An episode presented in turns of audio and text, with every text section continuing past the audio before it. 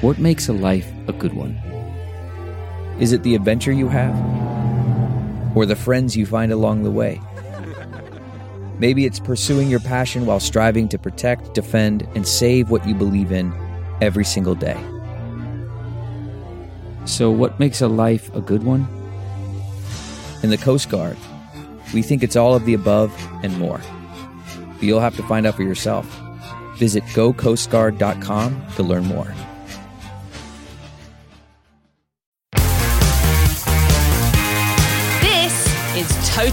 80s, the podcast dedicated to the music of the greatest decade ever.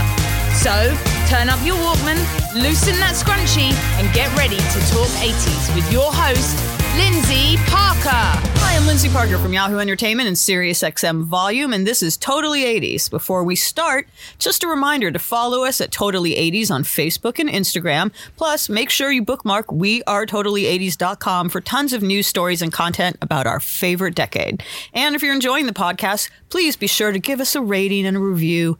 We'll love you for it. And now, speaking of love, I am here to talk about my queen, Madonna.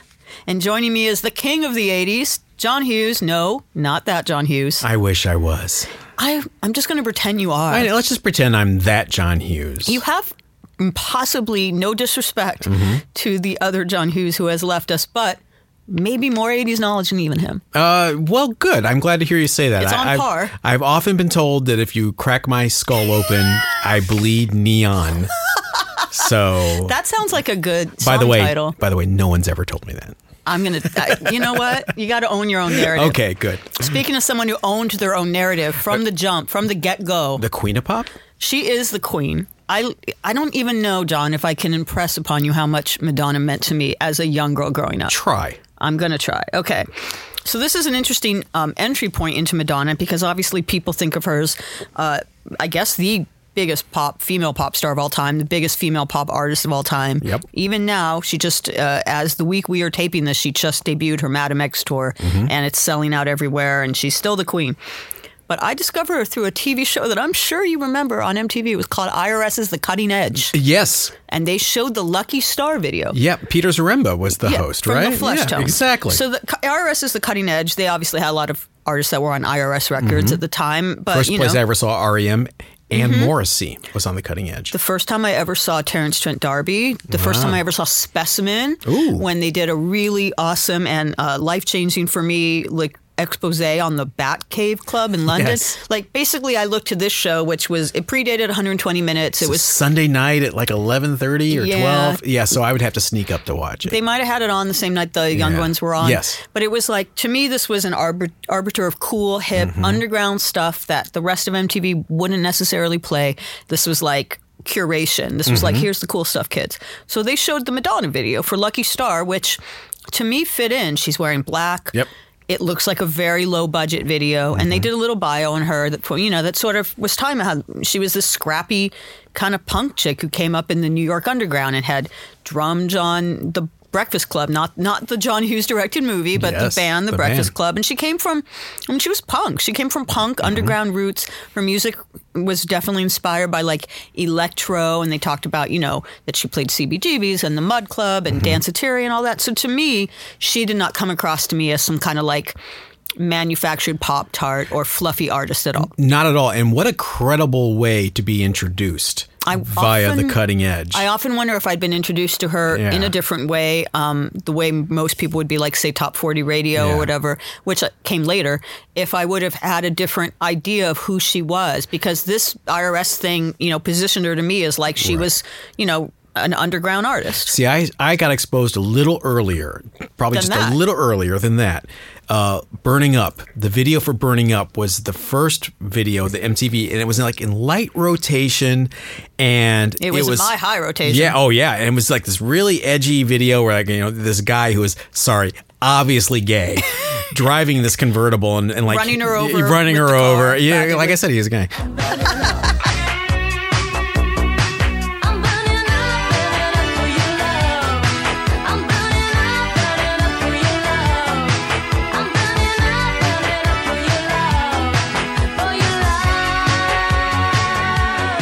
And so it's funny because I was like, wow, this is really cool. But you know what sold me? Because this was uh, this was back in the day when if you knew it was on Sire Records, it was gonna be good. If you knew Seymour Stein had Yeah. signed her, he was Ramones. Right. You knew uh, like Wax Trax. You know, it's like if it's if it says Smuckers, it's got to be good. you know, if it says Sire, it's got to be good. It's and I, true. Yeah, and I would buy anything that was on Sire or Wax Trax. And um, there wasn't an album yet. There was only a 12 inch. Oh wow! Well, Yeah. again, twelve inch Right. connotes cool dance clubs. you know, white I'm label. first. Yeah.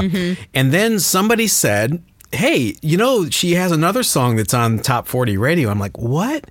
And it's Everybody. Have you seen the video for that? It looks Yes. like it cost fifty cents. 50 cents filmed at the Danceteria. There you go.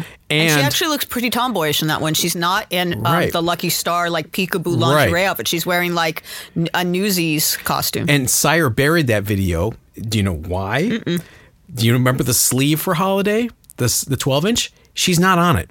Did you think she was African American? That was the strategy. That, That was, was the strategy. that was the marketing plan. We're going to take her to black radio first. Interesting. Break her there, get credibility, make people think she's African American, and you know, and then Burning Up came out. I didn't think she was African American because of how I was introduced to her. Yeah. So I remember hearing her on Top 40 Radio Right. with Holiday and friends of mine finding out that she was black and being surprised. And so I, in another way of kind of classifying her in my young mind as being cool, I had her in a category. Not necessarily vocally, but in a category genre-wise with like Teena Marie, like she's Yeah. a soulful Yeah, right, white sure. pop singer. Yeah, I think I think you, if you're going to go with that marketing strategy, you may not want to speed up the vocal so she sounds like Minnie Mouse. Yeah. uh, which is what they did. She did not sing that high. But to go back to her rock or Yeah. punk roots, it's like um, I don't know if you ever heard this album that came out in '97, and I don't know if it's in print anymore, but it, clips of it exist on YouTube. It's called Pre P R E dash Madonna, Yes. Pre Madonna. Yeah, yeah. So that I believe She had it killed. She shouldn't have because it's a very anyone who's like oh Madonna is you know not cool or not talented or or if anyone who thought that she was perhaps some kind of um A construct. yeah, like Mm-hmm. a prefab Svengali type artist needs to listen to this because there are some things like Everybody and um, Burning Up, I believe, is Mm-hmm. on there that are like the early demos that really actually sound almost like, I mean, like the Lene Lovich thing kind of sounds like a techno Siouxsie. Yeah. Or the Lene, the Burning Up sounds like Lene Lovich or Siouxsie. Right. There's some like pretty amazing stuff on there, and there's some stuff that never came out, but all of it sounds very lo-fi, obviously, Mm-hmm. because they're demos, and they are. They are like kind of electro songs. Did she, was she working with Stephen Bray yet at that point? Do you know? She was because I did Yeah. read that the, uh, it's from 1980, 1981, but Stephen Bray actually is the one who authorized it. So Okay. he, he had some songwriting Okay. credit. But so this is my entry point into her. And this is the thing when I talk about the impression she made is there's been lots of pop stars before and since. And I used to get really incensed when Britney Spears, you know, she's fine. I don't have nothing against Britney. I like some of her songs. But when people like Britney Spears or whatever come out and they would say, they would always say, this is the next Madonna Yeah. because that just shows you how big Madonna is. That like any new pop girl who came out after 1983 was the next Madonna, Right. the next her. But I was like, no, Britney Spears in no way. Maybe now, but you know, in in her early career, there was nothing about her that made me think she had agency in what she did. And there was no danger. There was no danger, but besides that, she did not seem like her own creation. Right. It did not seem like she was the one, Britney, I'm talking about, who was like, I'm going to wear a schoolgirl skirt Mm-hmm. Right, right. and play up the Lolita image and do this video. she wasn't owning it herself. No, Yeah. but she was young. She was like 16. We have to remember that, like Madonna, by the time she broke, she'd been around from it. She'd been like homeless in New York. She was, um, by pop standards, a bit older. She was like 24, 25. For sure. And she'd lived a lot in her years. She was not an overnight success story. So when these other pop girls would come out and I would look at them and I'd be like, okay, their clothes looks like look like they were picked out by a stylist. Their songs were given to to them and said they were just thrust in the in the booth. And yeah, Madonna maybe didn't write all her songs or didn't write a lot of her hits, but I absolutely believed every step of the way how she was dressed, how she was marketed, the songs she sang, the way she um, the video she made that she was completely her own, very authentic, very um, earthy uh, creation. And I would say that for every look, you know, she's changed her look and sound a million times. There's like pretty much no one except maybe maybe Bowie that I could point to as someone who's reinvented themselves so many times in a long career. And I never, that was the thing um, that I liked about her is that I didn't think there was anyone, Seymour Stein or whoever, that said like, put on this this wedding dress, Right. go roll on the floor, we'll make you a star. Baby,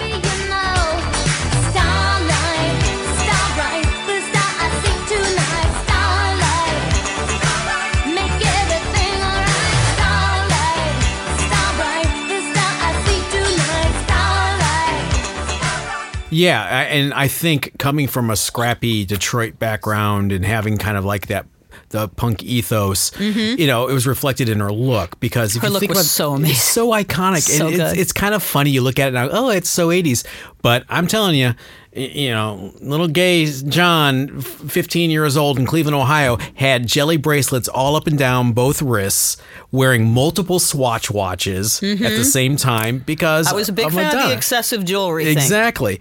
And I wasn't alone. You know, it was weird to see, you know, me walking down the hall because I was the one out of maybe three new wave kids, as they call us, or the punkers. But It was um, a totally different head. it was totally different head, Johnny Slash. And um it was it was very inspirational and I thought Burning Up was just such a fucking jam and I was shocked it wasn't a hit. It's actually my favorite Madonna song. Yeah. Burn Up. Do you know who directed that video? Uh is that uh Steven Steve Barron. Barron, yes. He went on to direct some videos that a lot more people saw. He very famously directed Billie Jean. He directed Take on Me by a-ha. Mm-hmm. He directed Money for Nothing. He directed Money for Nothing and Take on Me and the by a-ha and Money for Nothing by Dire Straits in the same friggin' year. like he's, a, but it's funny because I've interviewed him about all those videos I just mentioned, and, and when he and he also, I should say, he directed um, uh, Don't You Want Me by the Human League. Yep. Ant Music by, and he was a major 80s thing. Yeah. He disavows that video. He's not proud Why? because he just thinks it looks cheap. But I'm like, that's what makes it cool. Because the casting of the guy It in the looks convertible. cheap.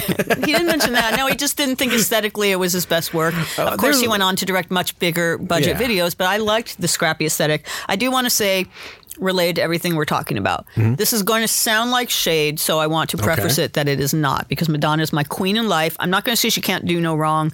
She's done some wrong. She's done albums and had career phases I wasn't as on board with, but I, I no matter even when she, you know, I'm loyal to Madonna. I love her. Noted. Okay. This is the thing, you know, her one of her career peaks was the Blonde Am- Ambition tour, Yes. which actually was kind of the cusp of the 80s. It was like 89, 90. The word ambition, I think, is very important. We Mm. talked about Stephen uh, Seymour Stein. It's famously noted that she got him to sign her record deal when he was like in the hospital. Yeah, They had been talking and uh, he had a heart attack. I don't remember exactly, but he was in the hospital and Mm-hmm. Like she wasn't sure how sick he was. So she like went to visit him and was like, sign this before you die. Yep. Give me my record deal. She was always very ambitious. She was very strategic. And she, okay, this is the part that I said I, it's going to sound like shade. I don't want to. She wasn't the best singer out there. There were mm-hmm. there were women, female artists who and male who could sing better than her. She was a good dancer. I'd actually say that's one of her biggest talents. Not the greatest dancer though. She didn't dance like Janet Jackson or Michael mm-hmm. Jackson. She was very pretty, but she looked you know, there were probably prettier girls than her, girls who looked more like models or in the early days had fitter, bo- thinner bodies. But none. The thing was, she just was like, if you've ever seen the American Bandstand early episode, where Dick Clark says to her, like, "What are you going to do?" and she said, "I, you know, what's your plan? What's your next move?" and she said, "I'm going to take over the world. I'm going to be the biggest pop star in the world." But I'll be damned if she didn't mean it. We are, we are a couple of weeks into the new year. What do you hope will happen, not only in 1984, but for the rest of your professional life? What are your dreams? What's left? Mm, to rule the world. There you go. Ladies and gentlemen, this is Madonna. She, was pure ambition. She was going to make herself a star. She went from Detroit. She went to New York. She hustled. She she struggled, Mm-hmm. and she made the most of whatever assets she did have. And she surrounded herself. Her probably biggest talent is being able to surround herself by the best songwriters, the best everything. She had a vision. She had a vision, and it's such a cliche, but she had it. She had she it. had star quality. She is an artist. Watch and- that Lucky Star video and watch Right. her sex eye the camera. Right. Not the best, like I said, not the best dancer, not the best singer, but put it all together and you have an artist. I, beyond being a pop singer, beyond being a top 40 hit generator, she truly is slash was an artist. And She is. you know, uh, you get to see the growth between the self-titled debut album and Like a Virgin. And it's kind of there. It's it's it's it's it's not a hockey stick, you know, but it's growth from Like a Virgin to True Blue. You know, you go you get a little bit more. True Blue is a record that is not one of my favorites, Right. but then oh my god, like a prayer. like a prayer, kaboom. And then even later in life, Ray of Light. Right. I, thought I had written her off. I didn't think, you know, I Right. wasn't a particular fan of. Um, I did. I'm. This is might be an unpopular opinion. I didn't really like the erotica era. Yeah. See now, uh, I'm Can gonna, I say it? You're a gay man. I'm, I'm going to speak. I'm going to speak for the gays. Loves that era. That that's our album. Can I say that? Yes, it is. That's our I've album. never met a gay man who doesn't love that era.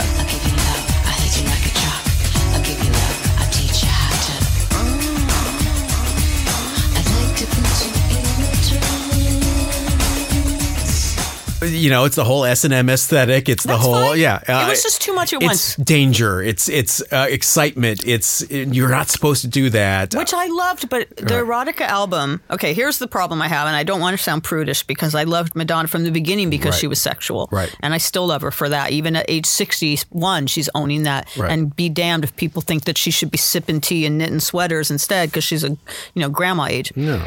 But okay, the Justify My Love video, the erotica album, the sex book, and the very not good Bodies of Evidence movie. With the wax wannabe right. Fifty Shades of Grey before. It was Poor- like five shades of grey. Or Willem Dafoe. yeah. All of those came out within, I'd say, about a year and a half, two year period. Yeah. It just felt like It was a- overkill to it me. was much. It was if it had just been the erotica album on its own, fine. But it, I was kind of like, okay, I get it, Madonna. You like sex. But let me let That's me cool. Let Move me on. let me try to shift your thinking a little bit. I'm open minded. What's happening in 90, 91, 92? Okay. Well, grunge. AIDS, uh, fear of sex, Mm. Yeah. safe sex, condoms, fear, fear, fear, fear, fear. And I did say grunge, but a lot of that Yeah. stuff was very unsexy. Right. It was a reaction to the 80s hair metal stuff. All of her friends dying, Mm. and it was like a really. Time, it was a time of shame. It was a time of go back in the closet. It was a time of don't show sexuality. It's so it's a it was her pushing buttons and saying, "Look, this is part of life. You may not like it. It may not be in the spotlight, but why not?" And you know, I have in my notes uh, right here under Madonna LGBT rights slash AIDS crisis. she was on board with the with uh, LGBTQ activism from Yeah. the get go. From She didn't the do it jump. when it was trendy. Exactly. She didn't, start doing it in the last couple of years. She doesn't just do it on Pride Month. So when people bring up um, American life and try to slag her, I'm like, you know what? Fine. You got to give her a friggin' pass, especially if you're a member of that community and you're ragging on her for being 61 in a leotard. You need to shut the fuck up. Don't get me started on that. As a woman myself, I have a lot of thoughts on that. So, Right. okay. She obviously, it might be hard for Madonna to transition into middle age and older age because so much of what she did was her currency was her looks and her sexuality. Right. I get it. It's she's not, you know, Adele, you know, where so any or even like someone like Lady Gaga, like mm, Madonna always led with sex from burning up mm-hmm. onward. So I get it, but she's damned if she do and damned if she doesn't because if she at age sixty one had quote unquote aged gracefully and uh, you know whatever what it looks She'd like be she'd be Celine Dion. yeah, but no, she wouldn't be if she who's only like fifty by the way. I know, but I mean, I'm uh, artistically. I'm talking about more like her looks. Okay, gotcha. If, if Madonna had quote unquote aged gracefully by uh, looking like more what a typical 60 something Mm-hmm. woman looks like, you know, maybe put on a little bit of weight, dressing more conservative, hadn't had plastic surgery, uh, you know, uh, not showing a lot of skin, people would be like, oh, what happened to Madonna? Mm-hmm. Yeah. She let herself go. She used to be hot. What a shame. But because she's done the opposite of that, and she's like, I'm going to flaunt my body, which, by the way, looks like the body of a 25 year old, Right. and dress how I want, still be sexual, still have Maluma, Mm-hmm. you know, getting busy with me in the video. Uh, people are like, oh, how pathetic. At your age, I'm sick of it. I'll give you an example of a parallel artist who is my all-time favorite artist, David Bowie. Okay. Nobody said boo when David Bowie colored his hair. Uh, when he got a little refresher, you know, Mm-hmm. sometimes he comes back, you know, and whoa, what's going on with the face there, David? Uh, nobody says boo Or to Prince. or to Prince, Right up to the end. right? Uh, and so there is, uh, I wouldn't say a, a slight element of sexism. I'd say a whole heaping handful of uh, sexism going in there, and it's unfair. Very. And I do think Madam X is a good step in the right direction. I love. I didn't like it at first, but Yeah. I gave it a chance. That record is bonkers. because She doesn't care about she doesn't on the care. radio. That's what I'm saying. Is why did it take her so long to not give a shit about being she on the radio? She does not care. She She doesn't need to be on right. the radio. She's got more money than God. Right. She's going to sell out her tour dates no matter what. She's back to making art again. It's really, I mean, she made some political statements with God control. Mm-hmm. There's all sorts of like weird spoken word stuff. Yeah. It's great. But I, the, let's go back to the 80s. Well, let me talk. I have one last thing to say Sure. about the ageism thing. What Yeah. really hit home to me about how she just and she, over the years I've noticed a sort of brittleness with Madonna Mm-hmm. in the way she carries herself in interviews and stuff that I think is very self protective because she has spent so many years being shat upon, basically. The Brit Awards that happened, I guess it was four years ago Yeah. now. So when she fell, and kudos to her, she got right back up. She must have been in pain. She got right back up. And if anyone thinks she lip syncs, there was proof she didn't Exactly. because when she fell off the stage, her vocal stopped, right? And she kind of limped back to the stage, but she did it. It was actually very. The song that she was doing actually had these lyrics like nothing's. I forget what song it was, but Right. it was song. It was about Um, living for love or yeah, whatever, and it was like yeah. I got I got back up and stuff. Right. But I noticed the reaction in this wonderful social media age. So glad we didn't have that in the eighties. Oh, yeah. Um, on Twitter and stuff, people were really there was a lot of Schadenfreude. There was a lot of people that were laughing at her. There was glee. There was glee. People were like laughing, literally laughing at her, kicking her when she's down, laughing at someone when she's down. But I thought to myself, okay, who are her logically within a decade or so peers? Mm-hmm. Okay, if any of the following people had had a similar misstep on TV, Tina Turner, Mm-hmm. Annie Lennox, Janet Jackson, Debbie Harry, Cyndi Lauper, Pat Benatar, it would have been horror. people would have had the normal human empath- em- Right. empathy reaction of, "Is she okay? Right. Oh no, poor Tina, poor Right. Cher. You know, I hope she'll be okay." Instead, people are like, "Ha ha, Madonna fell." Yeah. People really like to hate on her, and that just, I think, actually for people like us, just makes us all the more loyal. Yeah, um, but to your point, I think th- there was a lot of misplaced glee. I think we love to build them up and tear them down. Especially women. and, and nobody gets built up and torn down more than Madonna, Mm-hmm. and and it's it's unfair. Uh, it's really unfair. But she just keeps doing whatever the hell she wants to do. I'm glad she does, but you can see in the interviews she's Mm-hmm. really clenched, like you said, and I think it. You know, just from a fan perspective, I look at her and I think it does affect her. Well, yeah, because I've always wanted to interview her. She's on my mm-hmm. bucket list. She's the one. I mean, peop when people ask me, who do you want to interview? Before I even say Paul McCartney or mm-hmm. some of the other people you might think I say, I want to interview Madonna. But I have a feeling she would be a tough nut to crack. Yeah. Um, she's kind of going into some uncharted territory. She always has. That's her specialty with the fact that she's doing what she's doing at her age and not aging gracefully. That she is um, taking some artistic, she always takes artistic chances. Sometimes they don't pay off. Yeah. But you did want to go back to the 80s. Yes. I just think you can't really talk about Madonna. She's not an 80s artist to me. No, she, she- had some of her biggest successes in the she 90s. would probably bristle at the the very uh, categorization of being an 80s artist, which fairly uh, she should. I mean, some of her best work was Ray of Light. Or in mu- the 2000s, she music. did Confessions on the Dance Floor. uh, yeah, and you know. that was 2000s. uh, uh, She's also accused unfairly of uh, bandwagoning, you know, and, and, and sucking the lifeblood out of young artists. No, she's giving people a platform and a chance. Who else is going to go to Bjork and say, "Hey, can you write a hit for me?"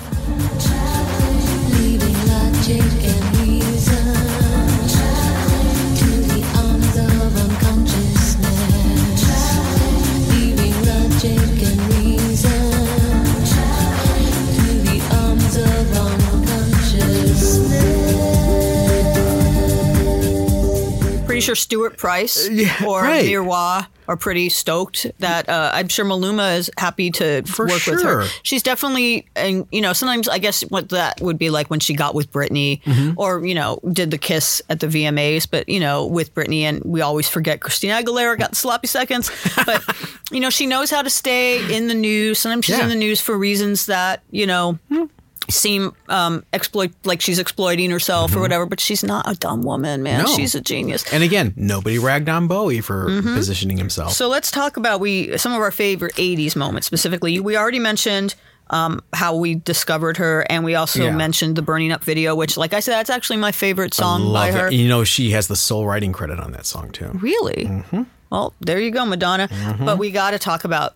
I alluded to it a minute ago, but the, we got to talk about the VMAs. Yep. Because I do believe that for children of a certain age who are addicted to MTV, and we were watching the very first Video Music Awards, MTV Video Music Awards in 1984, and she opened it, and she was already a pretty sizable star. She'd had hits with Lucky Star and Borderline, but I, I Mm-hmm. don't. I think it might be a stretch to call her like an A-list pop star at that point. It was she was like A minus, Right. B plus. Duran were much bigger than her at Absolutely. that point. Yeah. her opening with Like a Virgin, which for a lot of people was the first time they heard that song. Mm-hmm. And we all, if you were there, it was your Ed Sullivan Beatles moment. It Mm-hmm. was the man walking on the mo- moon moment for you. I so vividly remember I was watching the VMAs with my parents. Mm-hmm. My dad really enjoyed that performance. he was like, if their TiVo had existed then, he would have rewound that.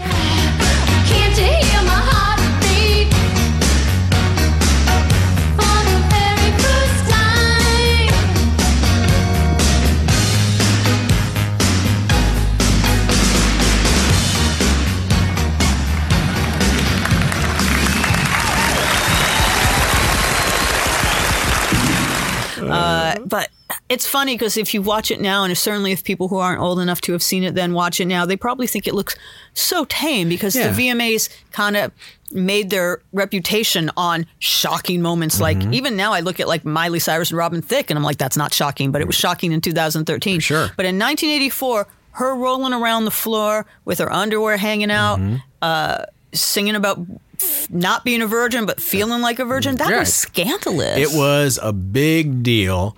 And I've always wondered if it was. I, I, there's a recess in my mind. I don't know if it's a made up memory that I put in there, but did she have a wardrobe malfunction or something, and that's why she dropped to the floor? She has said, she has said, yeah, I don't believe her, right. that she dropped her shoe. Her shoe Okay. fell off when she came down the little cake. Right. Or the big cake, I should say. And so she rolled around on the floor as opposed to hobbling around on one Mm-hmm. Shoe. And she made, uh, she covered her gaff that way. Madonna doesn't, there are no accidents in Madonna's career. I think she knew what she was doing. I think it's a combination because if you look on YouTube, there's a scrambling in the control booth to get her on camera because she's too low to the floor. Well, she might not have told people she was right, going to do that. exactly. That doesn't mean she there might had be a planned it. combination of the two things. She might have gone off script um, because maybe I'm completely speculating here. Maybe she went off script from what had been staged because she was afraid that Right. perhaps someone would tell her you can't do that. That's too risque or whatever. You got to keep this family friendly. Mm-hmm. But I, I just don't believe there's accidents in her career. I don't believe No. she did that wasn't calculated and she didn't know exactly what she was doing because she's crazy like a fox. Yep. And uh, this is a compliment to her. Of course. as I've said earlier, I've always felt she's been 100% in control of everything she does. I do not feel the VMAs moment was an exception to that. Do you remember who hosted that first VMAs? Dan Aykroyd and Bette Midler. Do I win a prize? exactly. You win my undying affection. I'll take it. Um, but that was a big deal, and that was, I mean, uh, those kind of moments don't happen these days in an era where like we're not all watching the same thing. Right. But since anyone who had cable was watching and Oh, was yeah. under say age thirty was watching the VMAs at night, it kind of Mm-hmm. made her star. She went from being you know B plus to A plus. Oh yeah, A list. Yeah, and um, there was a tour, the Like a Virgin tour, with uh, Beastie Boys. Beastie opening Boys up, opening and up. I hear they got booed off stage every they night. They got booed off the stage in Cleveland for sure. It was like Jimi Hendrix with the Monkees. yeah, and it was it you know, and I'm I'm watching the Beasties, and I have to admit I was doing my fair share of booing because I didn't get it yet. Well, also like, okay, you've mentioned the gay fan base that Yeah. Madonna has and always had. Right. The Beastie Boys in License to Ill, or even before that era, Cookie Puss era, is not the woke Beasties we all came to know. No. they were like frat boys. They were frat boys. Frat boys. They but were- I could see how like her core LGBTQ fan base Yeah. might be like these guys aren't with us. There were inflatable things on the Yeah. stage. Uh, there was there was a go-go dancer, a female go-go dancer. Mm-hmm. I would imagine yes. so. Uh, so it was not the enlightened uh, uh, show that You were would there? I was there in Cleveland. That's pretty Ohio. rad to see you were there. I really wish I had. I didn't get to see Madonna until the Blonde Ambition. As we tour. do more episodes, you'll hear I was in a lot of good places. I You were it. like, uh, what's that? Um, um, Zelig. yeah, Zelig or the other one? The other movie with uh, Jeff Daniels in it. oh, I'm blanking now. You know what I'm talking about. Yeah, I know what The guy who was just everywhere. Exactly. Uh, You were everywhere. so we got to move on from 84 to 85. Uh, I, know. Gam- I have one thing to say about '85, and I'm going deep. Bring it on. Bring it on. Gambler. I was going to talk about another movie. I'm sure you know which movie, but let's. Oh, so you want to talk about Vision Quest? I want to talk a little bit about Vision Quest. Gam- I actually saw Vision Quest in the theater for the sole purpose of seeing Madonna. Yeah. I mean, she had a bigger That was song a big that. deal, though. Well, "Crazy for You" Crazy is for kind You of the a forgotten big- song. Crazy for You's not forgotten. It was her first like really huge. But I mean, in terms of compilations and things, Yeah. because of licensing issues, it doesn't show up a lot. My friend lost her virginity to Crazy for You. She was like a virgin, and then she was not. I lost it to Gambler. No, uh, That would be a better soundtrack. I know.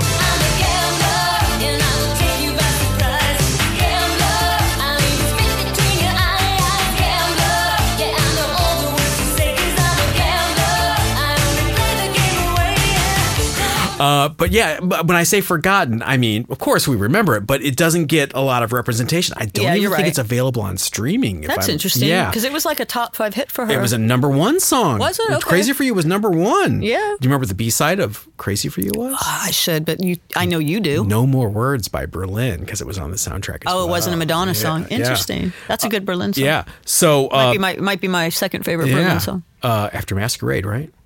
Uh, actually, yes. Okay. I'm not. You were actually Boom. right. You win my undying. I got you. We, Uh, we won, and we both won. But Gambler, it was okay.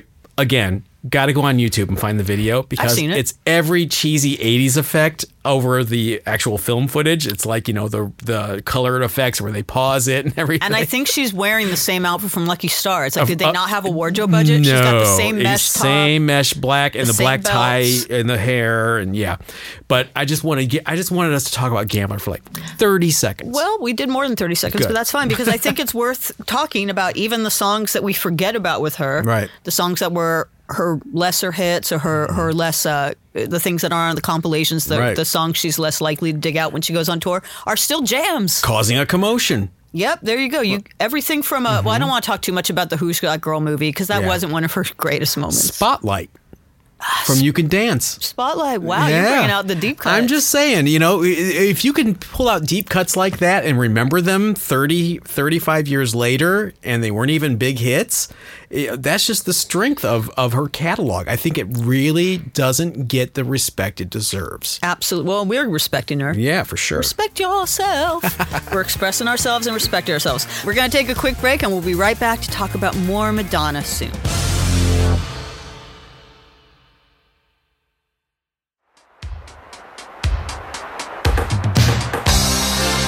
Prince's iconic album 1999 is now available in Super Deluxe, CD, vinyl, digital download, and streaming editions. The Super Deluxe edition is the deepest dive yet into Prince's vault, and it features 35 tracks that have been previously unreleased, including 24 studio recordings, a complete concert from the 1990 tour recorded at the Masonic Hall in Detroit, and the CD and vinyl sets also feature a previously unreleased DVD concert performance recorded live at the Summit in Houston. A full color booklet features rare photos and new liner notes written by Guns N' Roses Duff McKagan, Rolling Stone critic David Fricke, Minneapolis writer and broadcaster Andrea Swensson, and Prince scholar Duane Tudahl. The newly remastered Super Deluxe edition of Prince's 1999 is available now wherever you get music.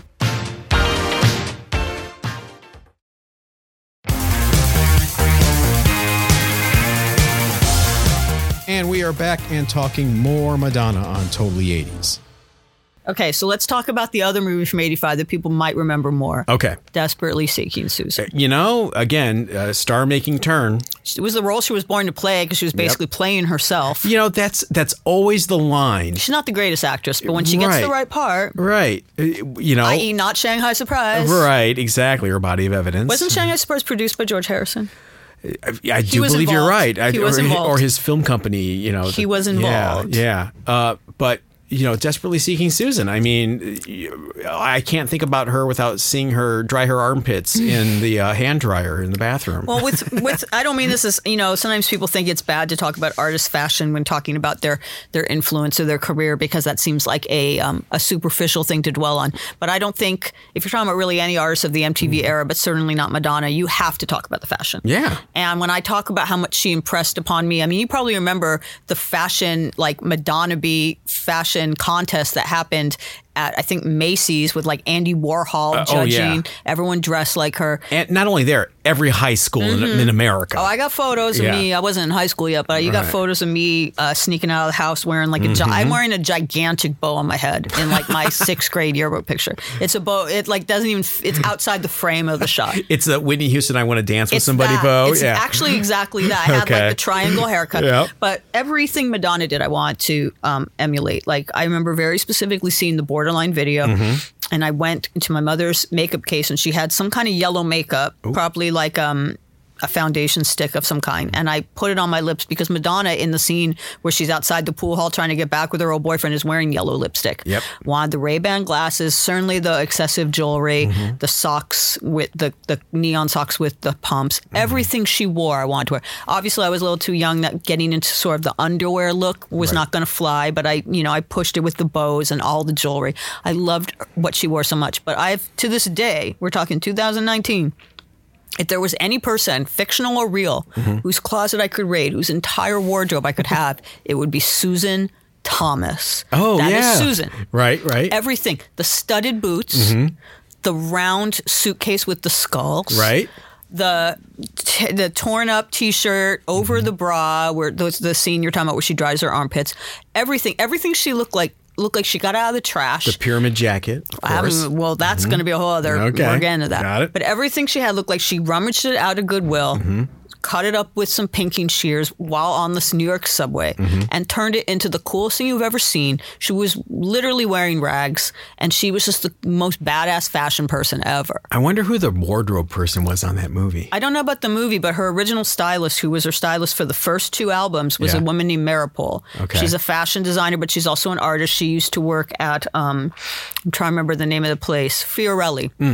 And she is the one that I've interviewed Maripol. Okay. And she is the one that met Madonna when she was hanging out in the dance danceteria clubs and told her, like, one time she cast her to, like, dance with Fab Five Freddy at something. Wow. And she said, take off your shirt. Go dance out sta- on stage in your bra because Madonna was wearing like, um, I guess she could see some of Madonna's bra and it was like a colored lace bra or some kind of bra that looked cool. And she's like, take off your shirt. Madonna did it, and she styled her for Like a Virgin, uh, the album cover. She actually told me what's interesting is the original idea that she talked people out of was the Like a Virgin album cover was supposed to look like a virgin sacrifice. It was going to look more gothic. Oh, wow. Kind of like how Madonna sword looked in the Frozen video, Yeah. but it was going to be more black and more kind of satanic looking, like like like a virgin sacrifice. And, Yeah. and she was like, "No, put her in a wedding dress."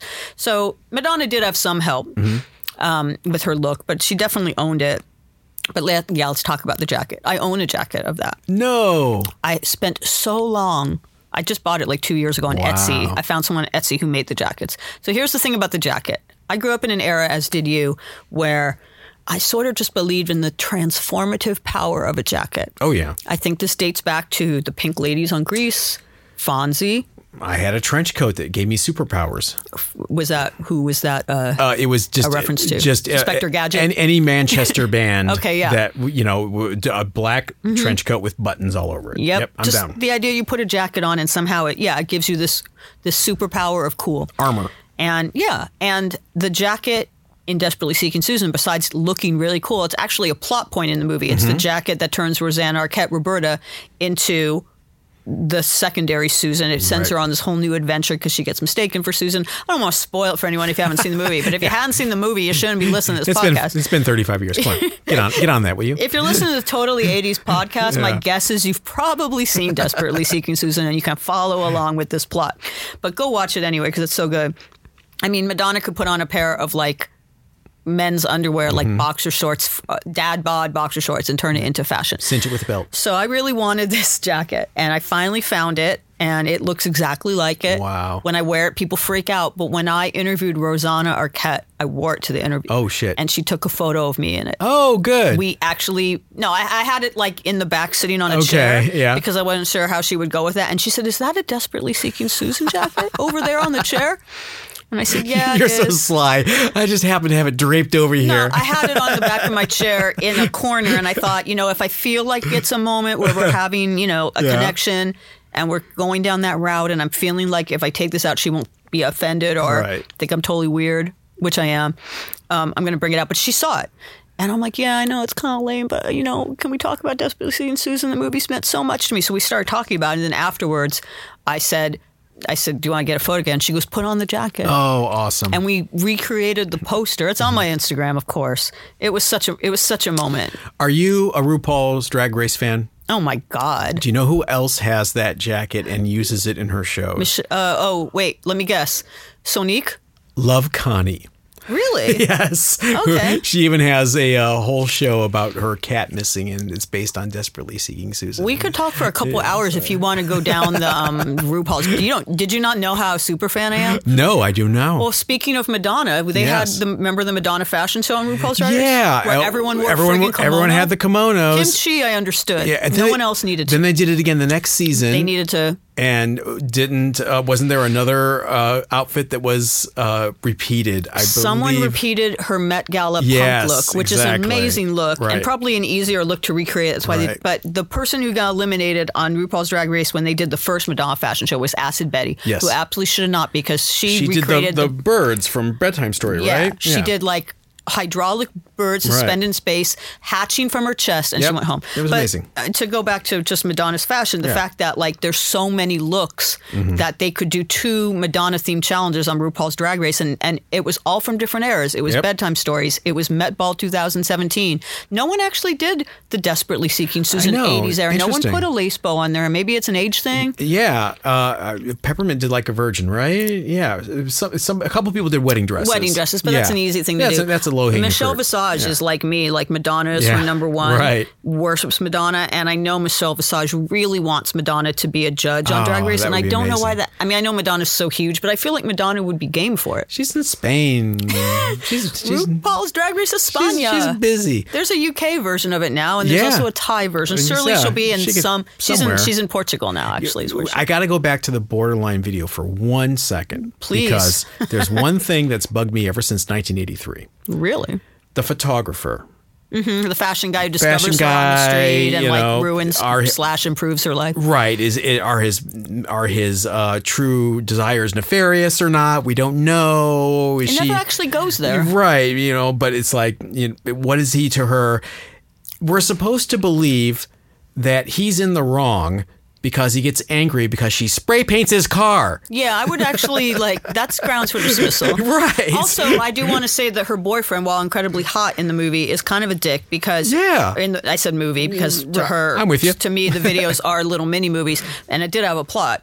But yeah, there is no real sign that there's total foul play. Like basically, the plot is that a dis- uh, photographer, fashion photographer, discovers her on the street, bring brings her into his world, turns her into a model, puts her on the cover of a magazine, and her boyfriend's not cool with it because that means she's like not spending a lot of time with him, making out on the roof. And he's the bad guy, the, the photographer. The photographer's the bad guy as opposed to the boyfriend who's trying to hold her back. Right. Because I imagine in Madonna's real life, she probably had men who held her back who were like, I'm mad that you're getting famous or I'm mad that you're the one that's hogging the spotlight or whatever.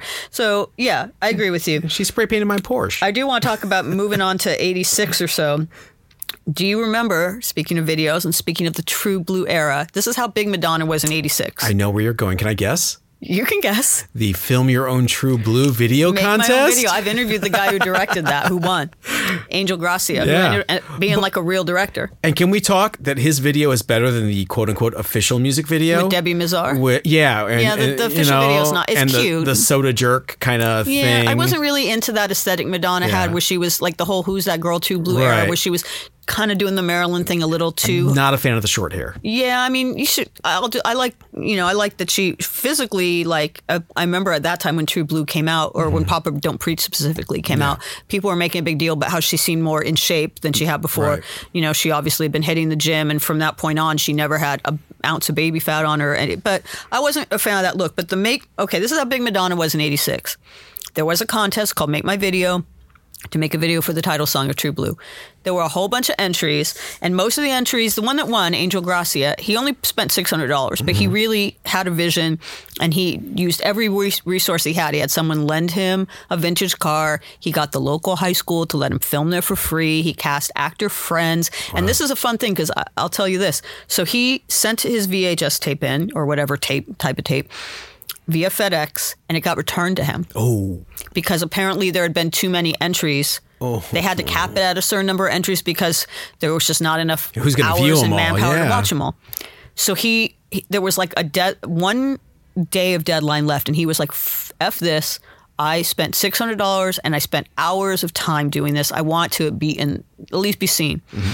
He convinced his father, he was 19 at the time, to lend him the money to buy an overnight ticket. He lived in Florida. I don't know how much that cost back then, but he flew a red eye was at MTV when it opened. He'd been drinking coffee because he got to MTV. He got to New York, like to wherever MTV was, Times Square area, whatever, at like 5 a.m. or something. Oh. He opened it up and he was like sweating and over caffeinated because he'd been out on the streets f- up all night. And he like went up to the receptionist and was like, "This has to. I don't know why it's got returned to me. It got returned to me." He found out later why, but you know there was no note or explanation. Hmm. I got it in by the deadline. I f- fulfilled all the rules. This has to be in. And she was kind of scared, like, Right. okay, you seem like a crazy person. But she called someone and was like, and that person came down and took the tape and said, fine, okay, leave us alone.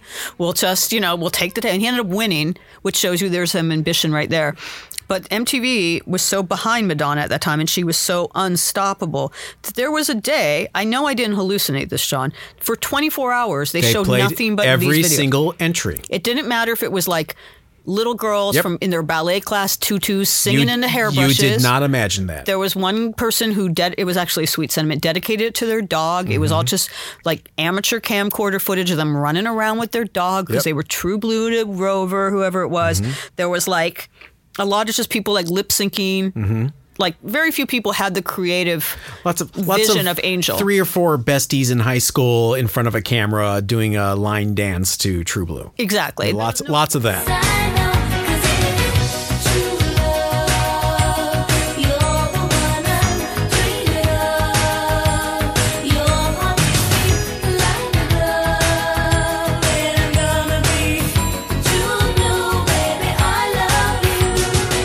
Love you. there was no question that Angel's Gracia, Angel Gracias was the only one that really had the professional thing. You know, he ended up having a career that way. Wow. He, um, because him and his, um, I forget the name of his partner, but his older partner who sort of was had more of a production role.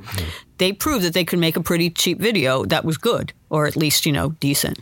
And so I believe it was Geffen, but some major label hired them to basically make videos for them for the kind of their lower tier or newer artists where they had some, where they were like, okay, you made a pretty good video for six hundred dollars. How much can you make if we give you ten thousand dollars or five thousand dollars? I know they did a video for Tim Scott. Wow. Swear?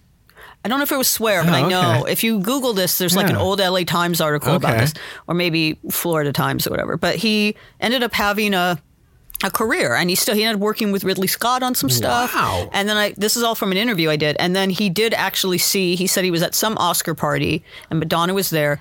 Madonna was there with. Uh, it was around the time she was married. He, he said she was with Guy Ritchie, so this was a little while ago. Okay. And he was like, "Should I go talk to her? Like, I'm kind of. I don't want to seem like this weirdo." But I kind of feel like I should go up to her and say like, "Thank you for starting my career." So she, he went up to her and was like, "I'm the one who directed your make my video contest winner video," and she was like, "Oh hey," you know, like they didn't really talk, but he just said, "I want to thank you for starting my career." But you know, she could have been like, "Ugh, I hate that."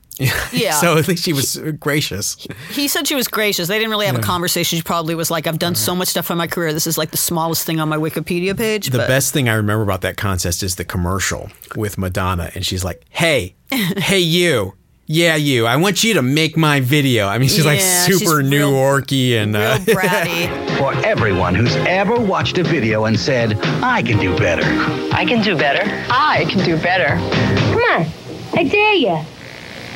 Come on. He actually said uh, when they premiered the video, they flew him and his partner out to meet Madonna and premiere the video live on MTV. And he said she acted like that. She was kind of like bratty and rude to him. Oh, but, that's funny. But Well, he, he wasn't a fan of her music. He was like a hard rock guy, but he really respected her work ethic. Wow. And he had the same ethic, you know, whatever it takes to get hmm. that video on MTV, to get it into the right hands. Wow. You know, that's what we can all learn from her, whether you like her music or not. she was on a streak and because if everybody the single was her first top 40 hit it got to number 16 right not bad Every, I actually didn't realize it got that high. It got that high every single every single hit the top 10 after that until 1989 when oh father only got to number 20 Oh, Father's a great song. oh father's a great song but it's such a bummer Yeah, it's well, it's know? not a. It's a pretty heavy song, and the, the video for it was very Video's heavy too. amazing. She's like visiting her mother's Yeah, grave, which is a big part of her narrative. Right. She got real like a little more introspective with with the album Like a Prayer, which is Mm-hmm. one of her best albums. She also was real introspective on on Ray of Light, which Yeah. I think is even people I know who did never like Madonna love that album. yeah yeah What do you think was her last great album? her last great album Uh, oh boy. Because I think she had a pretty good long run. I'm, I'm- not saying good record or a couple good singles. Her last really great record, I'm a- album start to finish. I'm a fan of Confessions on a Dance Floor. I was gonna say the same thing. You know, I, it, it may be the company line, but it is a good album, and I particularly like, if I'm not misremembering this, the Pet Shop Boys remix of "Sorry."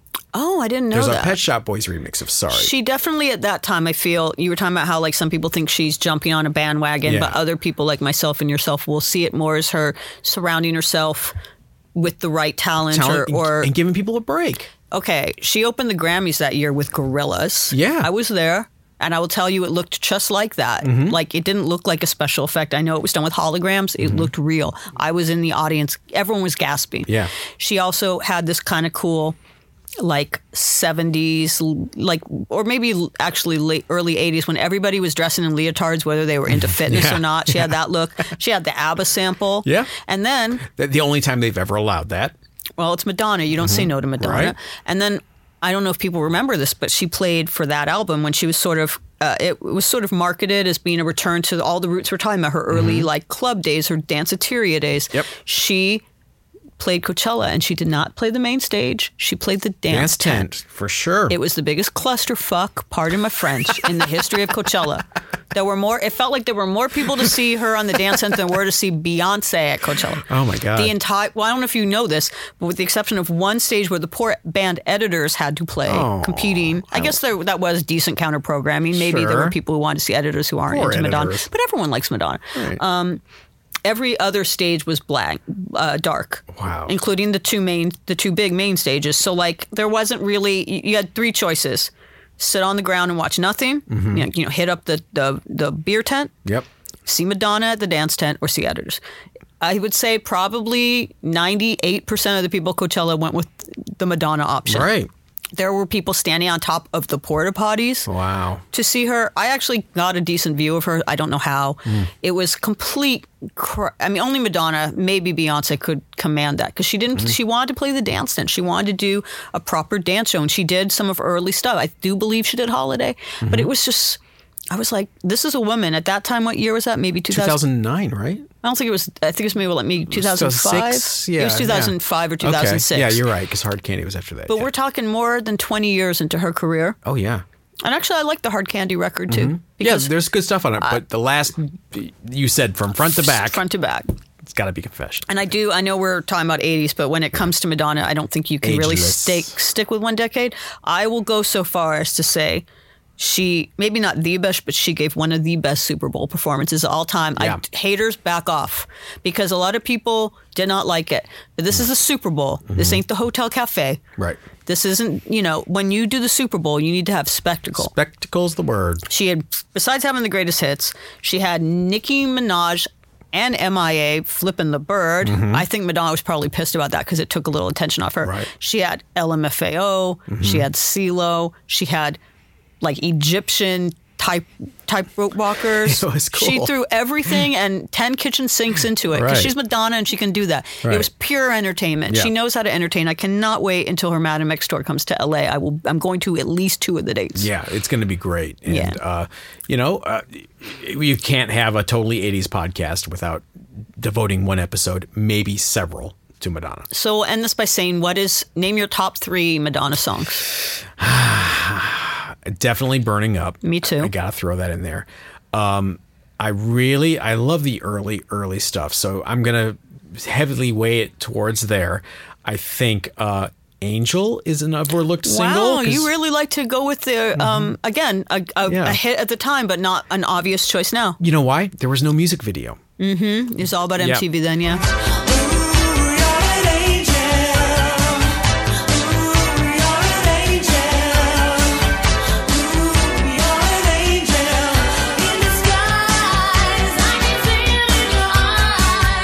And I I love dress you up just because I like doing the uh, the dance coming down the stairs for friends and family. I do want to say because we were talking about like all the LGBTQ stuff. Yeah. If you are familiar with Laura Jane Grace from Against Me, Of course, her book, which is politically incorrectly called Tranny, her memoir, but it, that's the name of it. Right. She it's all about most of it is obviously about the fact that she is trans and Mm-hmm. her journey towards that. And she says the first memory she ever had uh, as a boy of thinking I think I'm a I think I'm a woman or I think I'm female. I think I'm in the wrong body Mm-hmm. was when she saw Madonna on MTV. She saw Madonna dressed up in the lace and stuff and she was like it hit something in her and she like went upstairs and like put on tights or something. You know, that's There why I, I I bristle and I get really defensive for her, Mm-hmm. uh, for Madonna, because she's done so much. She uh, has weathered so much. I hate to sound like a gushing typical fanboy, but she You're you're very much preaching to the like a like a prayer you know, choir right people now. like she's in the rock hall. She shouldn't be in the rock Oh, hall. come- Come on, guys. All right. Well, let me go back to what I was. I was going to do my top Yeah, uh, three. go for it, please. Ray of Light, which is a later song, but a great song. Um, then Into the Groove, Jam from Desperately Seeking Susan, and my number one is Burning Up for all the reasons we talked about. But anyone who says she doesn't belong in the rock hall, well, first of all, rock. It's not a rock hall anymore. It's a popular music hall, and we also have Janet Jackson. We have Donna Summer, Right. and we have people like that. Chic. Chic, or not Chic, Nile Or Rodgers. not Roger, sorry. Yep. Which is a sticking point with him. But anyway, uh, Burning Up at the Rock and Roll Hall of Fame was performed by Iggy and the Stooges, and it was probably the coolest thing that ever happened there.